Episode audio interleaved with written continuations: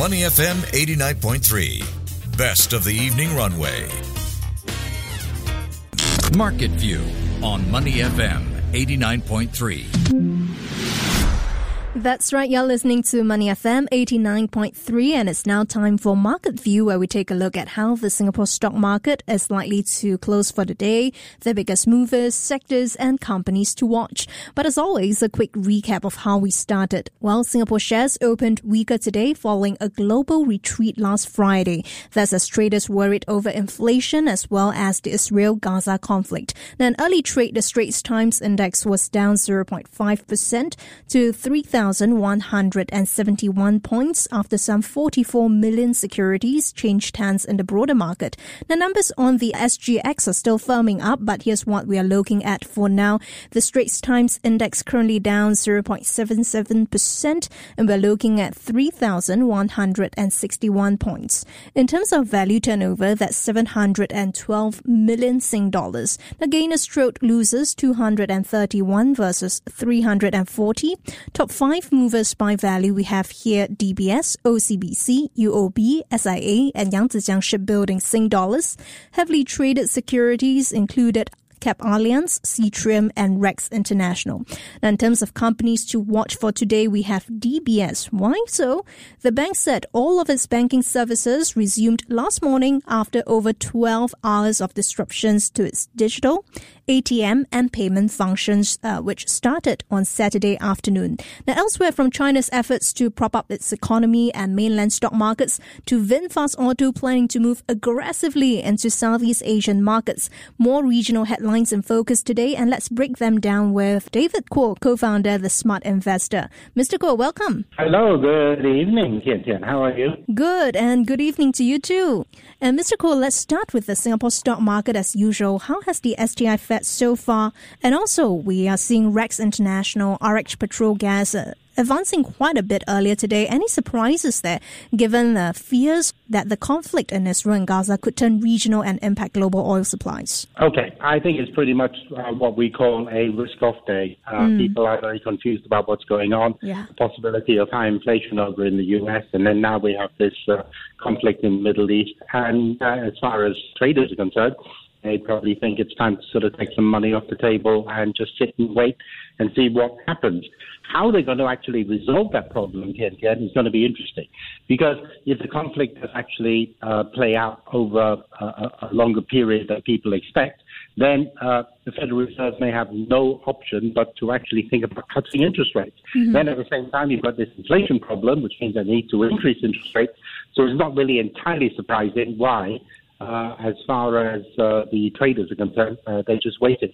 But as far as those two companies that you mentioned mm. are concerned, I mean, these are two oil-related stocks. Yep. And at the moment, when you have a look at the uh, oil market, there are worries that because of that conflict, oil prices may go higher. Now, uh, when you have a look at uh, oil companies, they are pretty much what we would call price takers.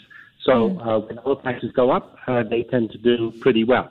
When oil prices go down, they don't do so well. So when I have a look at my oil portfolio, I mean, I've got a couple of oil stocks in there, mm-hmm. and uh, at the moment, Royal Dutch Shell is at a record high over on the London Stock Exchange. Mm. That doesn't mean I'm a, um, a, particularly smart or a particularly bright investor because I have those stocks in my portfolio. It just simply means that uh, the market has uh, decided to mark those shares up because of high oil prices. So mm. people need to be aware that oil stocks are what we call price takers. And uh, uh, when oil stocks are well, when oil prices are high, they do well. When oil prices are, are, are weak, uh, they do less good. Again. Mm.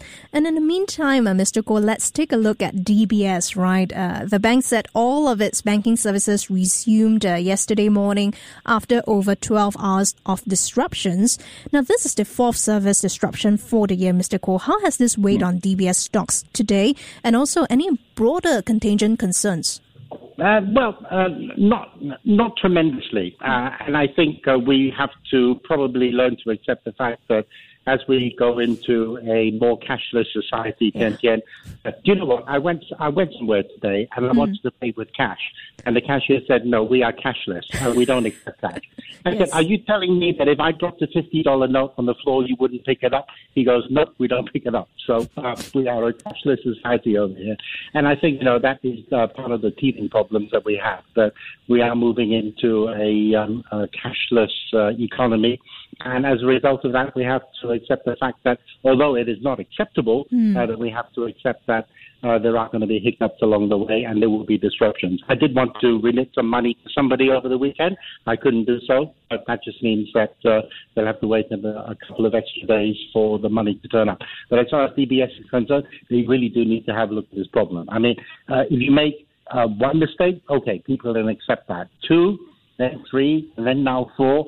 I think there is probably some kind of problem over DBS which they need to resolve because otherwise um, their banking customers are going to get um, a little bit fed up, I think. Mm. As far as stock price is concerned, uh, Mr. Kuo, I believe it's down 1.2% for DBS today, but you're not seeing any major impact on stock prices in the longer term for DBS, given all the I don't think so. I don't think so, Tian. Yeah. You know, I, I, think, you know, when you have a look at the entire banking sector, if we go back to what we said earlier on about yeah.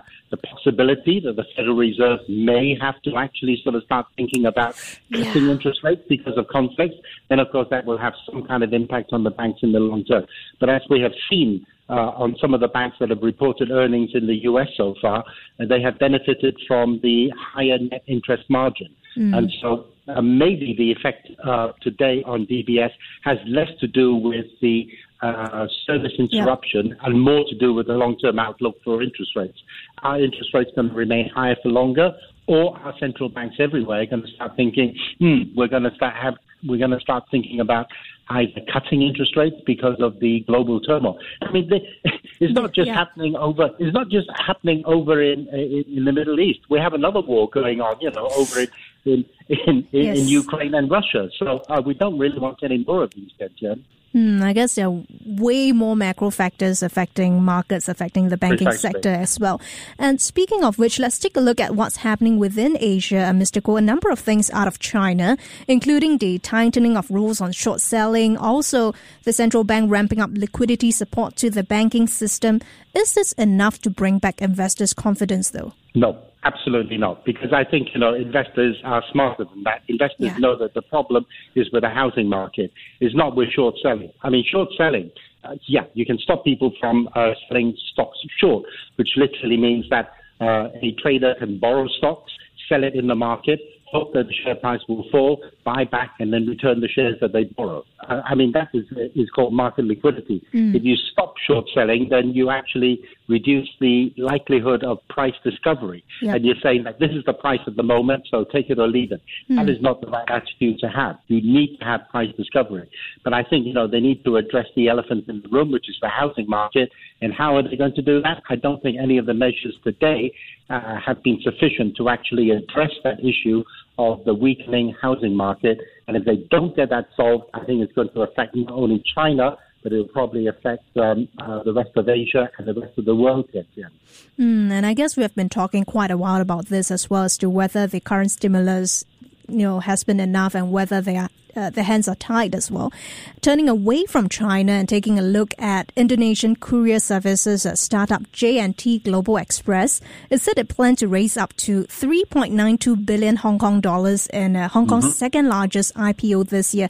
How far will this piece of news uh, boost sentiment in Hong Kong IPO market? You know, I'm not encouraged by yeah. the IPOs at the moment. When you have a look at what happened with Birkenstock over in uh, oh, over yes. in America, it didn't do particularly well. Yeah. I think you know people are very concerned uh, about flotations, and unless you float a share, eh, unless you IPO a share at a decent price where people can make some money, they're not going to be that interested. Whether whether you're talking about uh, comfortable shoes like Birkenstocks or anything else. Unless the price is right, people aren't going to buy. And I think it's because investors have a choice. You can either put it into U.S. Treasuries or even Singapore mm. Treasuries at the moment and earn a decent yield, or you can actually go into the stock market and go and sort of take that IPO up.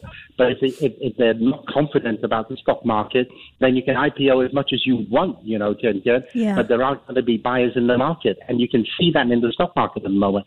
The appetite just isn't there to go and buy stocks. Yeah, indeed. And elsewhere, Mr. Kuo, uh, Vietnamese EV maker VinFast Autos uh, said the firm plans to aggressively move into Southeast Asian markets, starting with Indonesia, and it expects to eventually raise a lot of capital to fuel global expansion plans.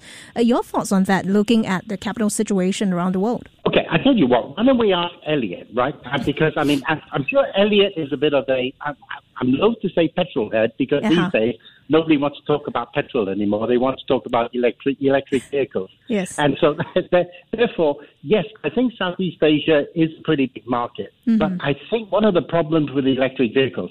Now, I, I, I am no car expert. Yep. But my, um, but the the uh, the the amount of intelligence that I have with electric vehicles is going back to the days when I used to race electric cars. Right? Mm. Is Elliot there? Is Elliot yeah, around? He's there, he's there.